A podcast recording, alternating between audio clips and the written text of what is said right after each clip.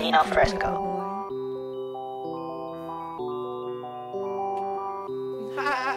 Hey. Yeah. Hey. Paperboy twenty twenty. Everybody get money. Paperboy twenty twenty. Everybody get money. Paperboy twenty twenty.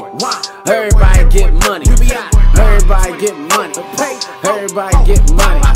Paperboy twenty twenty. Everybody get money. Paperboy twenty twenty.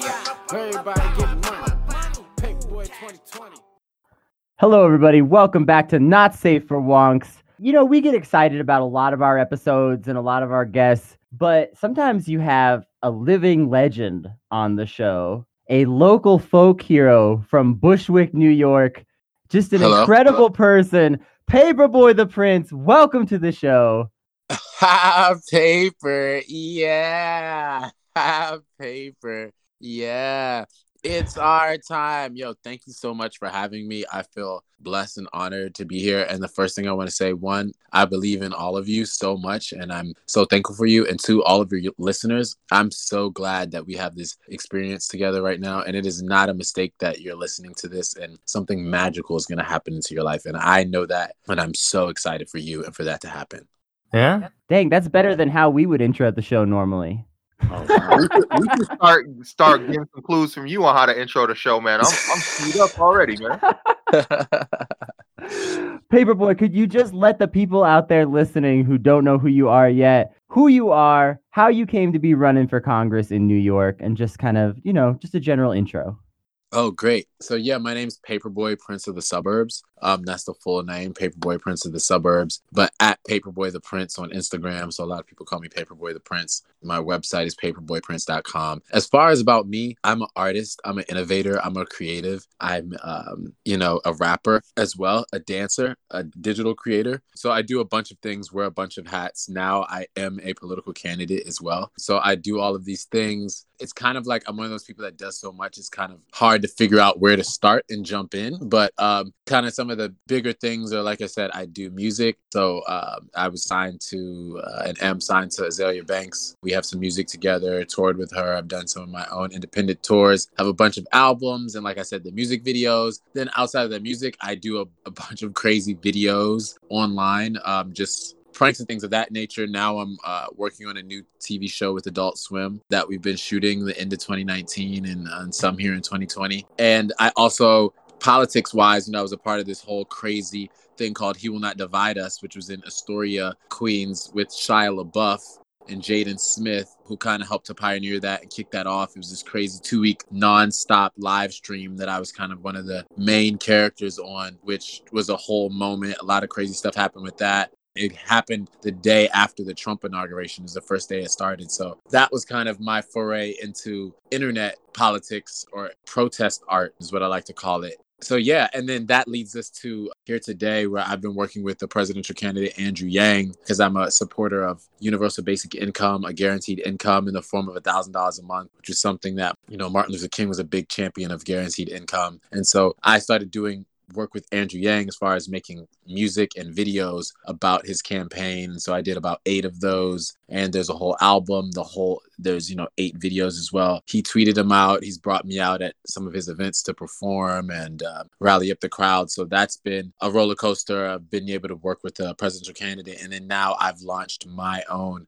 congressional campaign in the seventh district of New York, which includes uh, the Bushwick area, Gowanus Park, Williamsburg, parts of Ridgewood, Queens, and the Lower East Side. So, and it's fun. But yeah, you know, that's kind of a bit about me in a nutshell, and bringing you up to speed today where we are running for Congress and fighting for a universal basic income, and also just changing the energy that's in politics right now and just giving it more love, more compassion, more positivity, and more just like youthful energy. So, yeah. Do you have any beef with uh, the sitting congressman? I think Miz Velasquez is your representative. Is it a U B I thing, or are there other things during her term that you were like, okay, we've got to run somebody against her? You know what? It's interesting. I was just saying this last night that I'm not running against anyone. I'm running for the people. You know what I mean? It's like, you know, I get that there is a sitting person there, but the people deserve an option. They deserve choice right now, you know, Velasquez has been unopposed for almost a decade, as far as unopposed in the primary. So what they do is they make it, they don't say that she's unopposed because there's been a challenger, a Republican challenger, but our district is so heavily Democratic that it doesn't matter who you put up as the Democrat, the Democrat is going to win against the Republican. So the real election is actually the primary. And in the primary, it, the, her last challenger was in two thousand eleven, two thousand twelve election. So, so yeah, giving people choice. You know, like being in there for twenty-six years, I mean, that's longer than, I mean, literally Prince Harry and Meghan Markle stepped down. That twenty-six years, that's that's longer than queens and princesses and all these people are in uh, are in power. You know what I mean? No, that is a long time. That's a long time. And that, that presents a whole new group of challenges of the people, even, you know, the representatives being beholden to the people because they've been in there so long. So I just got really passionate about that and realizing that, like, whoa, why aren't no new cool laws being made? Why aren't people pushing it? Why aren't they getting us more involved? You know, why are they putting us to sleep? Because the real voter disenfranchisement is them putting us to sleep and having the most boring, non-interesting people in there. So you never, ever, ever care about what they're doing. That's why once you have Trump in there, he's so charismatic and interesting that people are watching Trump's every move because it's actually an interesting person that demands attention. Even if he doesn't want you to see what he's doing, there's going to be attention. Or he's on Twitter letting you know what he's doing, so you at least get to see the corruption in the open. Well, right now we have people that are so boring and they hide everything they do. They're not making anything that draws attention to themselves so they can do all of their the good works and bad things in silence, and it puts the people to sleep. You know, the voter turnout in my district is six percent. Wow. Six percent in the primary election. When I when I first started this, wow. I thought, oh, it's I knew it was low. I thought, oh, maybe it's like twenty percent. You know, maybe it's like thirty percent or something, which is like low. But hey, it's voting. It's boring. When I found that it was six percent, I'm like, that's that's criminal. There should be like a like a whole forum or like a task force on how to get it at least above ten percent. There's yeah. like no, and that's of registered Democrats. That's six percent. So that's that's not including the people who are like eligible to vote. They're just not registered. They're not. That's just of the actual registered people. You know what I mean? Yeah. What are some of the issues in Bushwick and in your district as a whole that you think need that attention, that need that national spotlight? The number one thing I'm fighting for, like I said, is the basic income of one thousand dollars a month. But the number one issue that needs the spotlight, I feel like, as it relates to the district is housing and figuring out a way to make pathways to housing for all. You know, the rent is so expensive. I mean, you literally have to be a drug dealer or like a your mafia boss in a lot of cases to afford rent. How much is it for like a two bedroom over there? Because I'm from Georgia. House, houses are very cheap. Kennedy's from New Mexico. It's kind of cheap over there. Leia's like out in the boonies in Texas. So shock us and let us know how much it costs to live up there. I mean, put it like this. Like most people are renting by the bedroom for one. So it's oh. like, you know, the average person to be able to even get a two bedroom in the area that I'm in, which is like, it's not like palm trees and like, it, it's like rats running around. You know, it's not... It's not right. like a bad area. It's like a fun, mm-hmm. like urban area. You know what I mean? It's cool. It's New York. It's like graffiti and, you know, it's culture and all that. But there is lots of, you know, dirt and it's it's grimy in a fun, in a fun way. It's grimy. The, the point that I'm making. Yeah. Um, but it's definitely, and, it's the city. It's nothing like, this isn't a resort that people exactly, live in. exactly, exactly. It's not a resort. Yeah. You're, you're going to be paying for like a two bedroom. I'd say it'd be like, I don't know, in this area, maybe like, Five grand a month. A month? No. Yeah. No. No. Damn. No. For like a two bedroom. You really do have to deal with drugs. Okay. Jesus. Wow. Rent, rent control. Rent control. Why is it that high? Well, one, it's location. You know, this is the reasons they give. They'll say the location and all of that. But there's a lot of places that they're building now that are new high rises that are going unfilled, that people aren't living there. You know, I mean, they have these things. Oh my goodness, it's hilarious. It's actually not funny, it's sad, but I say it's hilarious. Sometimes you have to laugh, right? You laugh know, to survive it. They they have an affordable unit, like uh, an affordable unit. They'll have like you, you know set asides for affordable housing in these new housing units they build. And to qualify for the affordable housing, you have to make anywhere from like seventy-five to like ninety-five thousand a year to qualify for affordable housing. Damn. That's what I'm saying. That's what I'm saying. And I'm like a part of the artist community of a bunch of people who are like cool people, young people, artists who kind of like made this a place where people want to live. And, you know, they don't have the money to do that. That's just not a reality for the average person. And if it is, basically their whole paycheck is going to rent. Sounds like a gentrification issue. Yeah, it's like a gentrification issue. It's also a real estate issue. So you mentioned what are some of the issues that I have with my sitting congressman and just a lot of the politicians in general in the area. They've taken so much money from the real estate companies. So, you know, they have on their F E C website, um, it shows you like what people are getting their donors from. And my congressperson has taken tens of thousands of dollars, you know, just over the last few years from the real estate industry um, and from big real estate developers. So again, it's easier for them to turn a blind eye because the average person don't even have money for the rent, let alone to donate to their congressperson to fight for their what they need. You know what I mean? It's a self-perpetuating cycle at that point. Exactly. And all this is going on. And then my congressperson pretends to be a champion of like, of housing, of low income housing. And the crazy thing about it is if you just say low income housing and like do a couple like press things in the like a poor neighborhood, it's like, oh yeah, she's like a champion of low income housing. But I'm like, wait, but what about the hundred thousand dollars she took from the real estate companies and the fact that gentrification has gotten worse under her watch than it's ever been in history? If you just say it, then it's like, oh, you're for it, but you didn't do any actions, you know? So uh, once you're in Congress, how are you going to go beyond just paying lip service to affordable housing, and how are you actually going to get it done? Exactly. So that's one of the reasons that a lot of this stuff isn't able to get done is because it lacks community engagement. And what I was saying about, you know, the voter turnout being so low in the primary elections, and then the general elections as well, but specifically the primary elections, people don't know what's going on. So my ideas are to work to get the community more involved and to have more of a voice, because once they have that voice, then it's harder for them to ignore it. Because, for example, right, in my election, uh, so like basically the last congressional primary that they had in this district, it was about twenty thousand people that voted out of a million, right? Jesus. Um, so the thought is that when you're only beholden to twenty thousand people to get it done, because you know that only these people are going to be the ones that like are actually voting, there's less of a fire under your butt to get it done. You know, you're more concerned with just staying mm-hmm. in office instead of really rocking the boat to get things done. That's why people aren't taking these large risks, because they just want to stay in office and get reelected and not rock the boat. So for me to get it done, my thing is like raising that six percent voter turnout to sixteen percent, twenty percent, thirty percent, fifty percent, getting it as high as possible to get as many people as possible excited about this. Because again, to help the people, it really has to be the people that are involved. You know what I mean? So, so long it's been people saying, this is what's best for the community.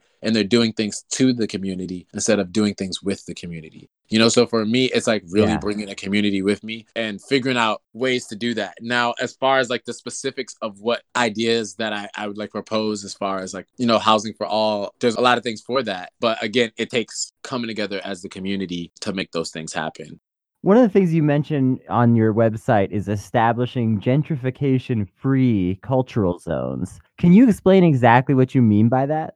Yeah, so that's one of our policies that we're uh, researching and building out, but kind of the gist and nature of it, or the idea, uh, the working idea for it is, you know, the same way that there are historic sites, right? You know how something's like a historic landmark. So making certain areas that have cultural significance, for example, hip-hop was invented in the South Bronx, or that's the general consensus. There's some people that disagree, but they say hip-hop was invented in the South Bronx. We can all agree hip-hop has been like a major thing over the last thirty, forty years, like all over the world. Someone could say, hey, you know, to protect this area, this site as a, a cultural landmark or as a historic site, and to basically monitor the development so that it doesn't displace the current makeup of a certain area. I do think that there have been municipalities that have declared sections of cities historic districts and made it harder to put new development there for keeping the old architecture, the old sort of makeup. So you're kind of saying that you would want to federalize that policy and expand it into more of a broad historical district thing to ward against gentrification? I think that, like, working towards something like that, because I I don't want to make it so that, like, you can't develop new buildings there and that, you know, new architecture can't unfold and there can't be new businesses there. Like, that's not the intention, but I definitely want to make it so that, hey, if there are new businesses there, that they can be businesses that are of the community, that are of the people, instead of it being like, oh, now it's an Apple store here, now it's a Whole Foods here. You know, a better example is this. I make clothes, or I've been working with a lot of designers to make clothes, and I go to this, like, sewing shop near my house, and now the sewing shop closes early. It's only open like three or four days a week, and I ask him and I ask why. He's like, man, I've been on the Broadway for twenty years, and my landlord just came to me last year and tried to raise my rent by like two or three grand. And like, I couldn't do it. I was barely scraping by then. So we came and we got this much smaller place. You know, now he's in a smaller place. And he's like, it's it's still hard keeping the doors open and all that. And the, the place where he was, now it's a Chipotle there. It's a uh, Starbucks there. You know what I mean? Before there were all these local right. businesses, and it's like, it's good. There's, the area. I, I think it's called the, the circulation of money, that previously and historically minority districts, there was a lot of kind of local businesses and the money would circulate within the community and it would reinvest in it. But now that uh, international and multinational businesses are coming in and setting up shop there, the money is coming out of the community, but it's not coming back in. Right. And like you say, they're literally piggybacking off the success of mom and pop, like, small businesses. Mm-hmm.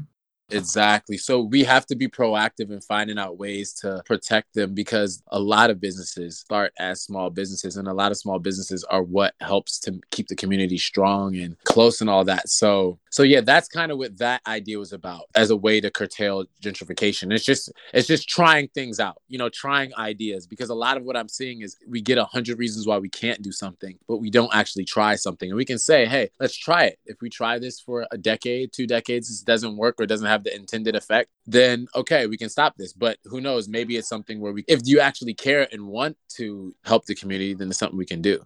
You've definitely, you know, as an artist, been somebody that's very interested in preserving the character of communities. Can you talk a little bit about your policy on community centers? Because I feel like that's kind of in the same vein.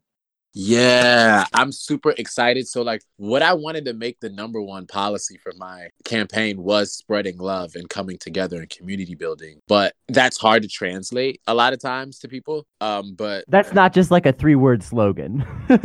Right, right. Exactly. Exactly. It's like hard to translate. It's like, what does that mean? And what that means was what you said about community centers. That's a real opportunity we have to, like, bring people together. I mean, right now we're more isolated than ever. You know, we spend six to eight hours on our phone a day, if not more, so much time on the computer, a lot of times watching T V. We are not together. We're not outside. We're not in the parks as much anymore. I mean, in New York, where I live, there's so many people, and we constantly walk past each other. We ride the train next to each other, and we don't get to know each other. So finding out ways to bring us together, whether it's a community center, and a lot of this is for the kids, for the youth, you know, who have the, the spare time and just this energy. Community centers that are open as much as possible. So like twenty-four seven, if possible, because what I've recognized is there's a lot of people who have situations at home where their home is not a home, where they want to go back to. They might have a roof, but they might be like an abusive person in the situation, or just a negative situation, or they don't have space, or bad influences, wh- whatever the case may be. So an area where you can go and you can be learning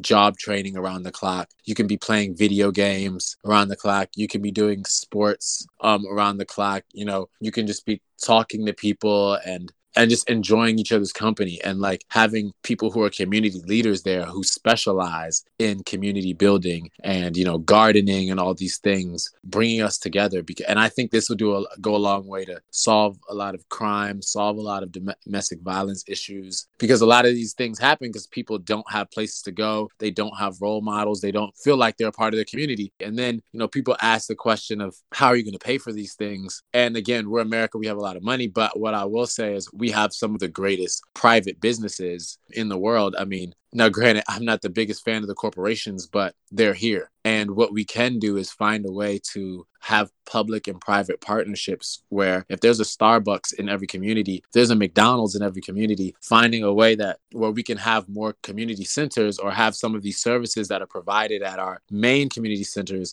at some private businesses that are in the community that everybody knows that, okay, I need to get some therapy or some job training. I can go to McDonald's and, you know, they have like a government worker there that that has a whole office set up that you can do some of that stuff. And it's not us building a whole new building for it. We're partnering with McDonald's. They they might be getting a small tax break or something like that, you know, to get these things to happen. And we're meeting people where they are, you know. I've I basically, and I got that idea. I saw there were some countries overseas that brought their passport services to McDonald's because, you know, they were already in the community. It's a big place. It's already there. It saves money. So using McDonald's as an example, but finding ways to do stuff like that. So these are just some of the ideas we have, again, that are just like, hey, let's try big ideas. Let's help people, because I see people hurting every day and we're doing all these things to circumvent getting to the people when it's like, wait, we know where people are. Let's just go to those places.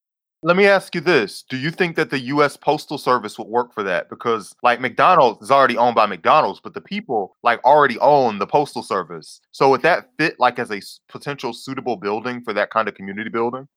You know, possibly. I know that the, ah.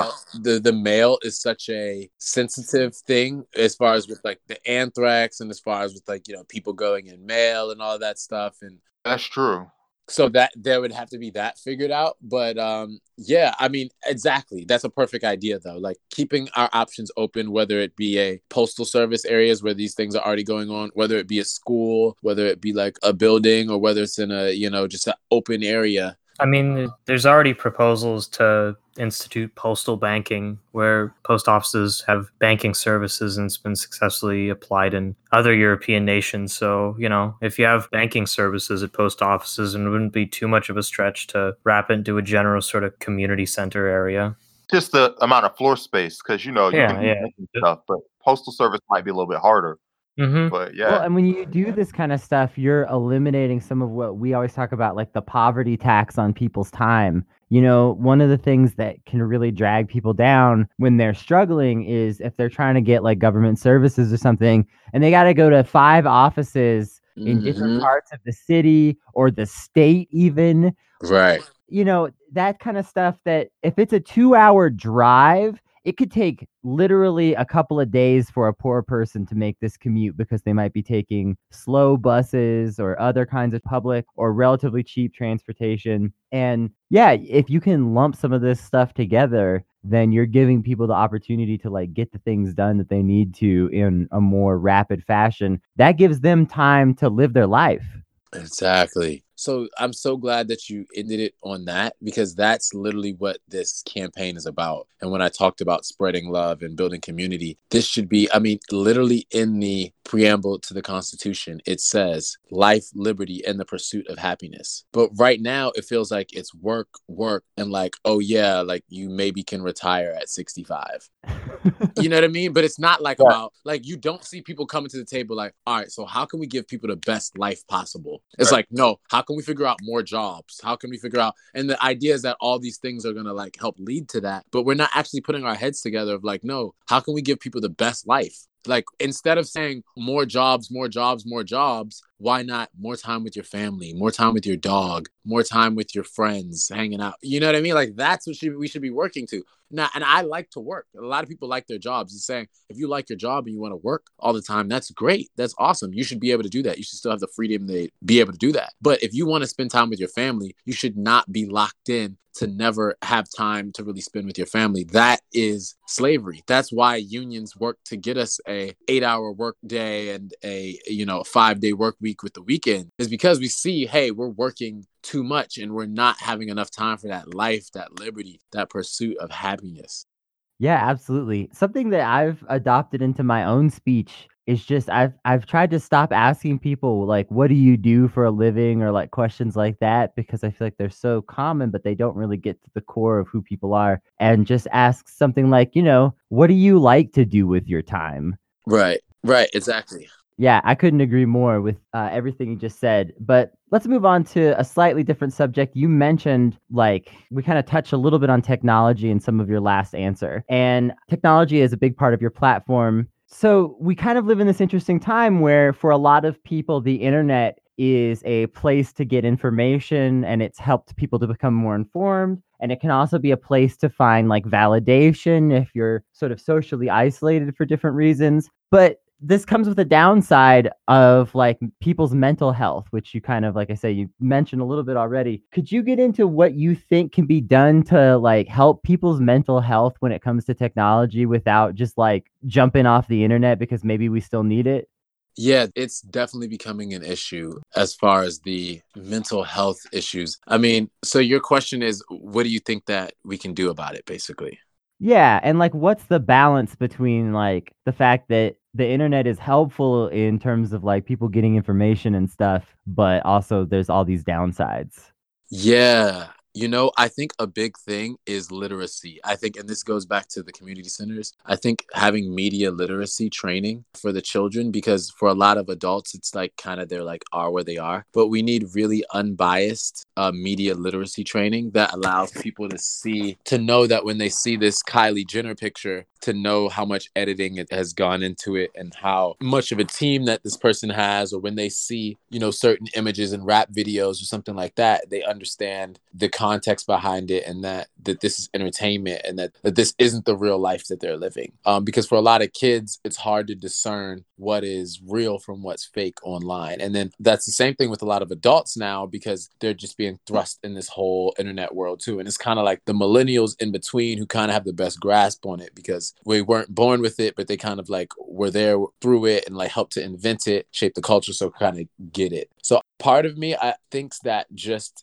time will help people to adjust. But I definitely think being proactive and having unbiased media literacy classes. So we, we need things that, that, you know, show these things. Um, so we don't have the same type of tropes and stereotypes carried over from television and movies and music from the last few decades carried over again now.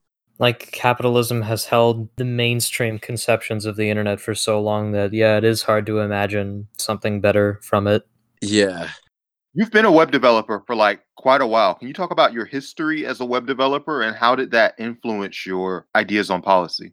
Yeah, so basically, you know, I first started out doing video editing as well as um, music engineering. And so being comfortable with software was kind of like the first step. It was like, oh, I know how to learn software pretty fast. So then I'm like, oh, I can learn, you know, programming languages. So taking that step, my manager, Tyrone, kind of was the one who kind of was like, ushered me into saying, hey, like, make websites, buy domain names, repeat, repeat, repeat. And so got into it basically from that. And then, um, you know, worked with my, my mom started really getting into tech, and, um, you know, is already a business owner and an entrepreneur. What's she do? Uh, she's a lawyer. Oh. Um, as well as works in uh, healthcare staffing. So it's like a healthcare staffing company, and um, some other business ventures. So yeah, my, my parents are awesome. They also are pastors together. So oh, that's cool. Mom and dad are pastors. So that, that influences some of my speeches. And also, as I was building these platforms, I was also learning about cryptocurrency and blockchain technology, and, you know, just kind of, oh, wow, there's even a world of more security, of more speed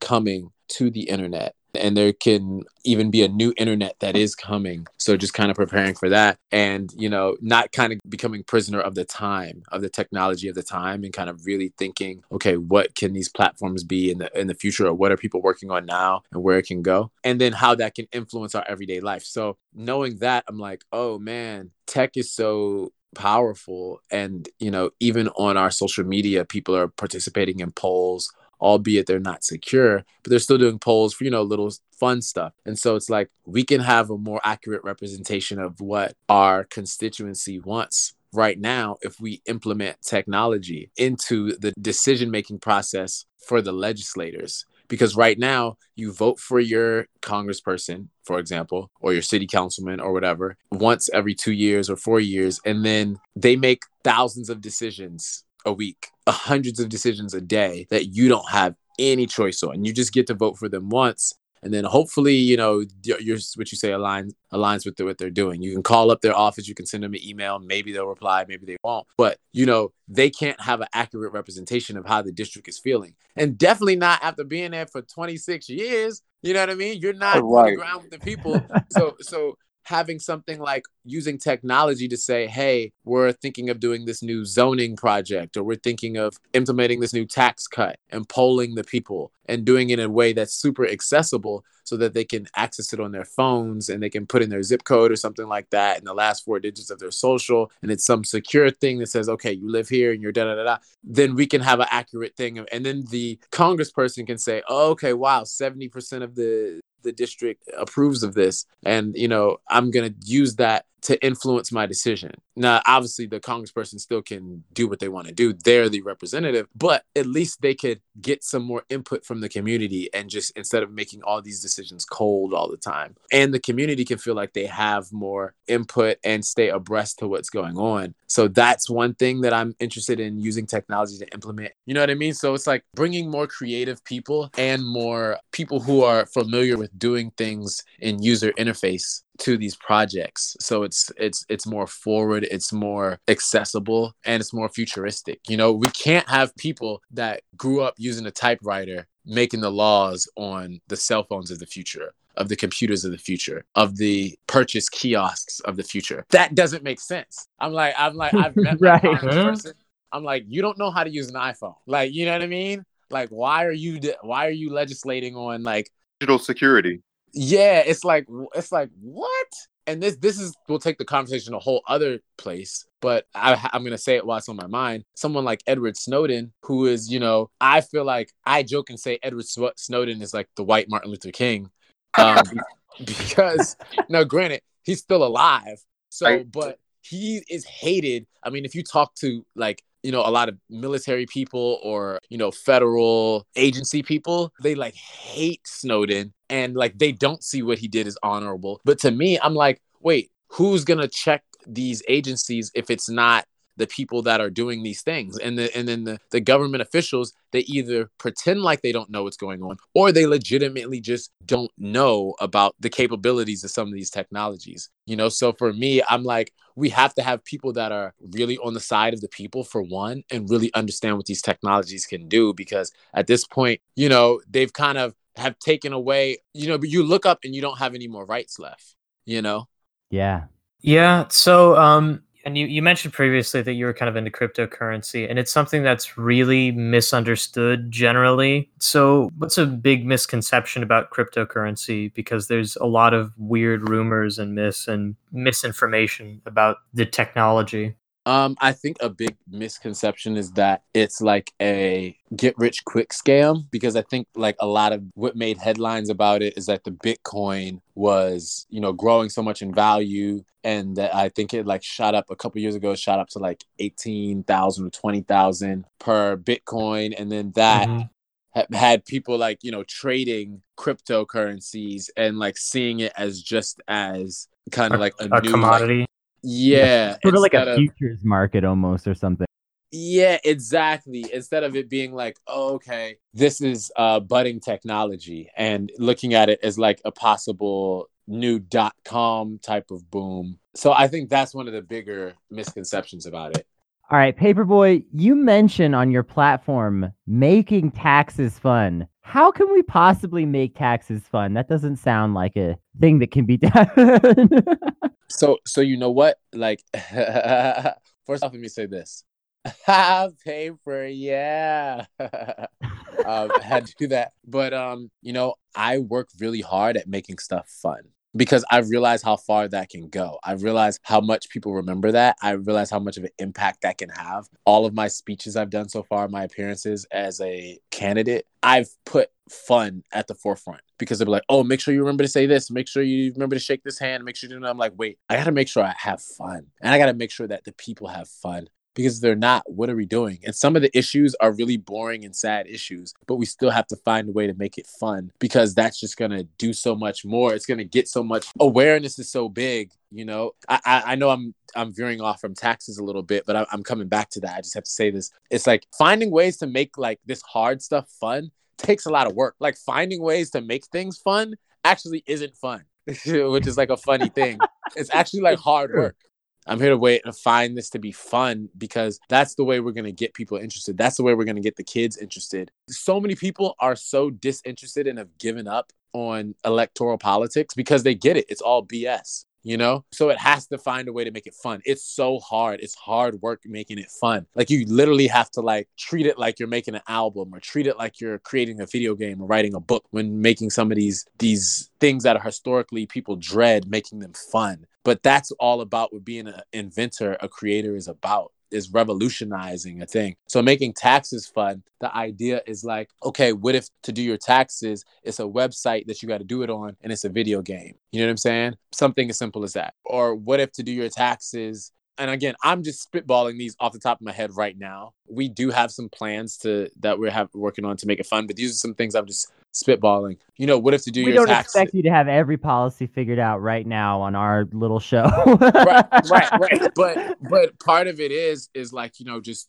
just talking it out, because these are things that people haven't talked much about before. They'll talk about, oh, taxes going up, taxes going down. They're not talking about making it fun, you know, figuring out ways to make it fun, things that already people do. So say, okay, once you submit your taxes, you get a free ticket to Disney World or something like that. Let me steer you somewhere else to another subject that I wonder whether it can be made fun. You have talked a lot about declassifying government conspiracies and digging into that entire subject. What are some of the things that you think the government is withholding from people right now? And how do you want to like let the public know about those things? Well, well, since we're on the eve of Martin Luther King's birthday, well, well, Martin Luther King's birthday just passed. I'll say this. That's right. I don't know how familiar you all are with COINTELPRO. Oh, uh, pretty familiar. We're familiar. Yeah, so the counterintelligence program ran by the C I A and F B I on the leaders of the Black community and members of the Black Panthers and all of that stuff. I mean, that is a breeding ground for basis for many conspiracy theories. Oh my goodness, I have so many good conspiracy theories. Okay, one, the whole COINTELPRO, which isn't a conspiracy, but it's been somehow, it's not talked about enough. That like the government actively infiltrated agencies and groups that were trying to liberate Black people and used them against each other and basically like killed all the leaders there. So there's that. I mean, I definitely would go out and say like the government was involved in the killings of Martin Luther King, Malcolm X, obviously Huey P. Newton. You know what I mean? So like there, that's a that's one that I would like stand on. I mean, I was reading recently, I don't know if you guys have seen, there are letters from the F B I to Martin Luther King. Trying to get him to kill himself. Trying to get him to kill himself, saying yeah. like, yo, like you're like, we know about all the orgies you've had with women. We know about all the orgies you've had with men. You're not a real minister. You're not a real champion of the people. You're a fake. You're a fraud. Like the Black community doesn't believe in you. You should just kill yourself. And they were telling him to kill himself before this a certain date. Like he was about to do something on some date. I, it's escaping me right now. But yeah, they were going to leak. Ta- they claimed that they was going to leak tapes. And of course, the F B I was pretending it was like an outraged Black person. They were talking about, oh, Negroes don't believe in you no more. Yeah, yeah, yeah.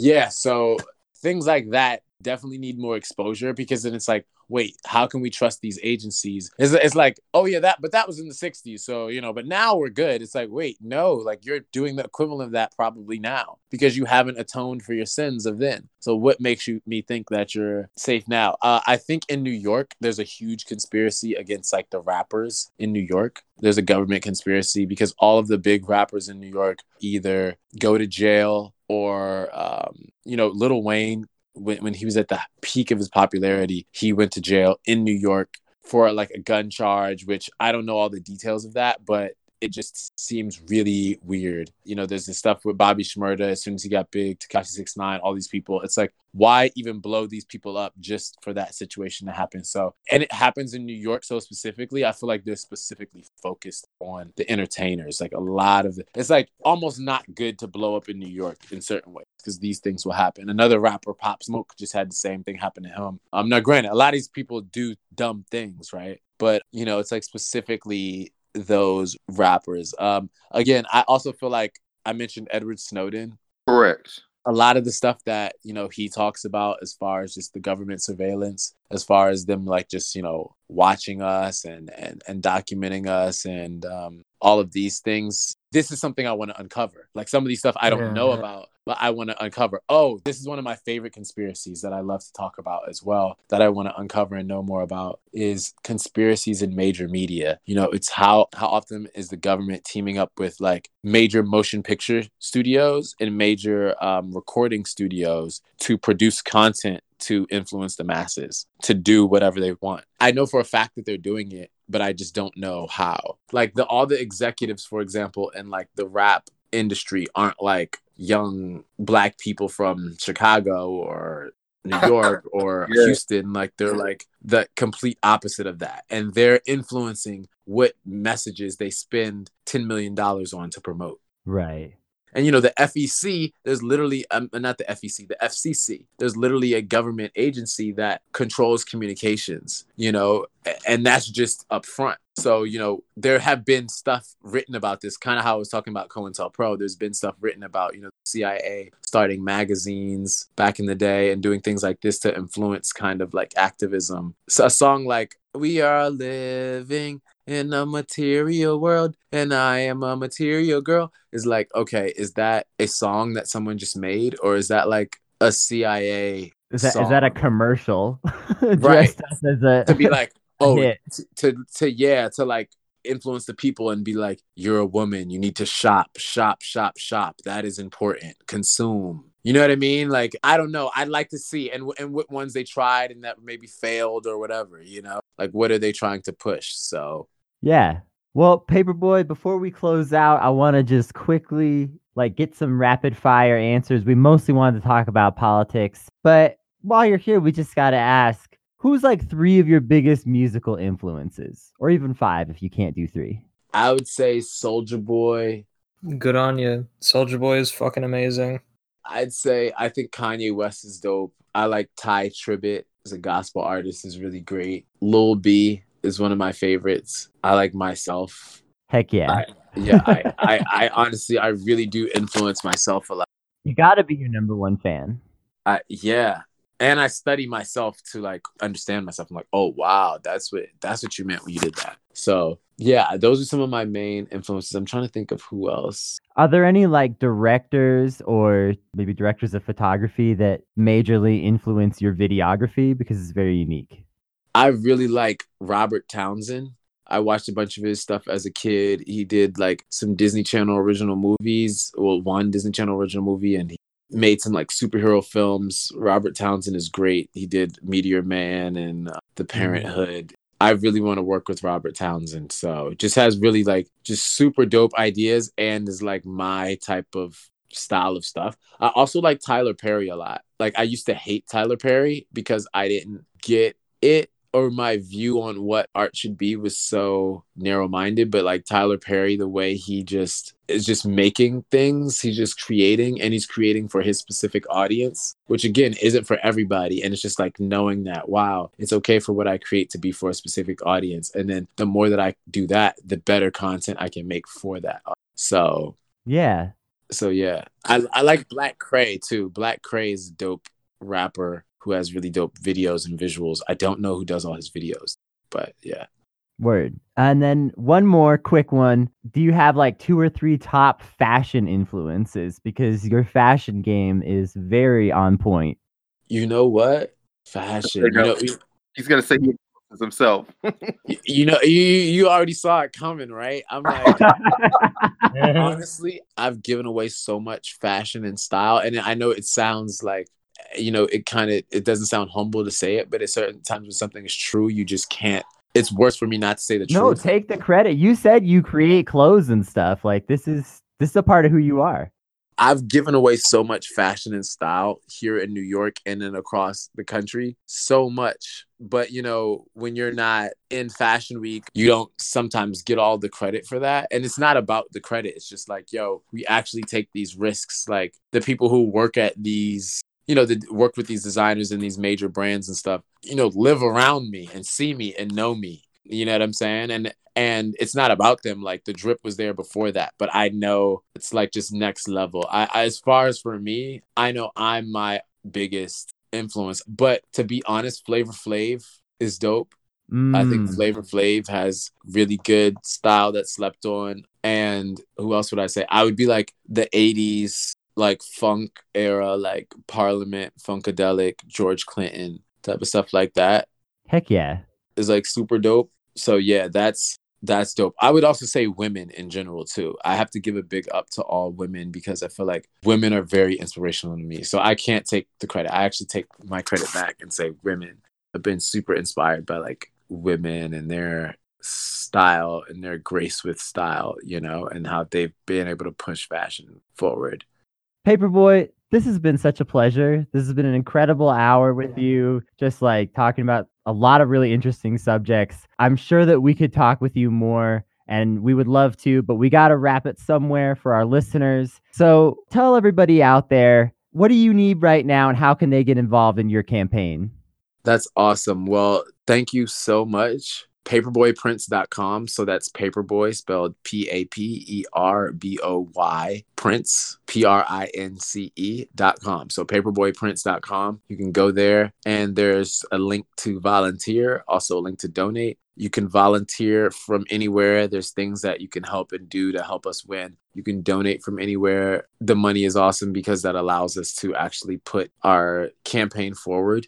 So yeah, that'd be a great help. But most importantly is like just believing. Like if you believe and and word of mouth, if you believe and you and you tell people and you really believe that we can win and, you know, have that type of energy, because I'm about like the people's power is so strong. When you want to do something that's never been done before, you got to do things that have never been done before. You know, when you're going to reach heights that are higher than ever before, you got to go crazy. Right now, we're about to go so hard because we have nothing to lose. We have everything to gain. And this is for the people. We're ready to take over and make a difference of change because we're so tired of seeing the same old problems and no solutions, no ideas, just people arguing back and forth. I got to meet my congressperson for the first time and I watched three congresspeople speak and then I got to speak after them. And woof, they weren't happy about that because I laid into them about all they talked about was Donald Trump. And it's like, yo, but what about all the people out here that are suffering, that need something better? That what are ideas for when we get Donald Trump out of there? We got to be thinking about the future. We have to be doing multiple things at once. We have to be creative. So, yeah, if you want to help,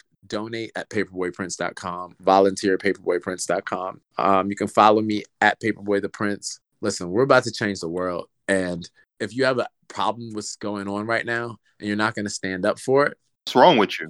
Y- you know what I'm saying? Yeah. Like, just, you know what I'm saying? Like, this is like, the time. This is the time. It's our time right now. We, it's like, oh my goodness, I'm so excited. And it's like, there was a point before I decided to officially announce, all I could think about was running for office. That's all I could think about. It just consumed my mind. And it was like a point where I couldn't even have a normal conversation with a person. Like, you know, because I would just start talking about running for office. And they're like, dude, I don't care about politics at all. And I'm like, okay, but I realized when I had that burning passion, it's like, oh, I have to do this. So I'm doing it. And now, you know, there's a lot of hard parts to it, but I'm like, man, we're going to do it. Like, yo, you just got to believe, like, you know, oh my goodness. Like I'm sitting here talking about it and I'm getting excited talking about it. You know, usually doing an interview like this, I would like to be more like fun, like how we talk about making things fun. I like to be more fun and jokey and happy. And I am happy and I am jokey and I'm, trust me, I'm having a lot of fun. And there's some of these things that I just have to be super intentional about my words and where I'm going so that I make the point across, and kind of rambled about some of the other stuff, you know, conspiracies and stuff like that. But still, you know, I want to have fun with it. So, yeah. Listen, this was a fun interview. And by the way, like, you can come back on the show, like, as soon as the primary is over and you're running for Congress, because that'll be over by then. You can say whatever right. you want. And oh, you can come yeah. and kick it. Exactly. Exactly. Exactly. So, yeah. Exactly. This was excellent. Paperboy, Prince of the Suburbs, Not Safe for Wonks, collaboration, always good times, always good vibes. Brandon Buchanan here on behalf of both Kennedy Cooper and Leah Rose. Uh, it's been a wonderful episode. And uh, yeah, everybody, you can come back and we'll chop it up again after a while. Ha, paper. Yeah. Thank you guys so much. Thank Absolutely. you. Bye, everybody. All right. Peace.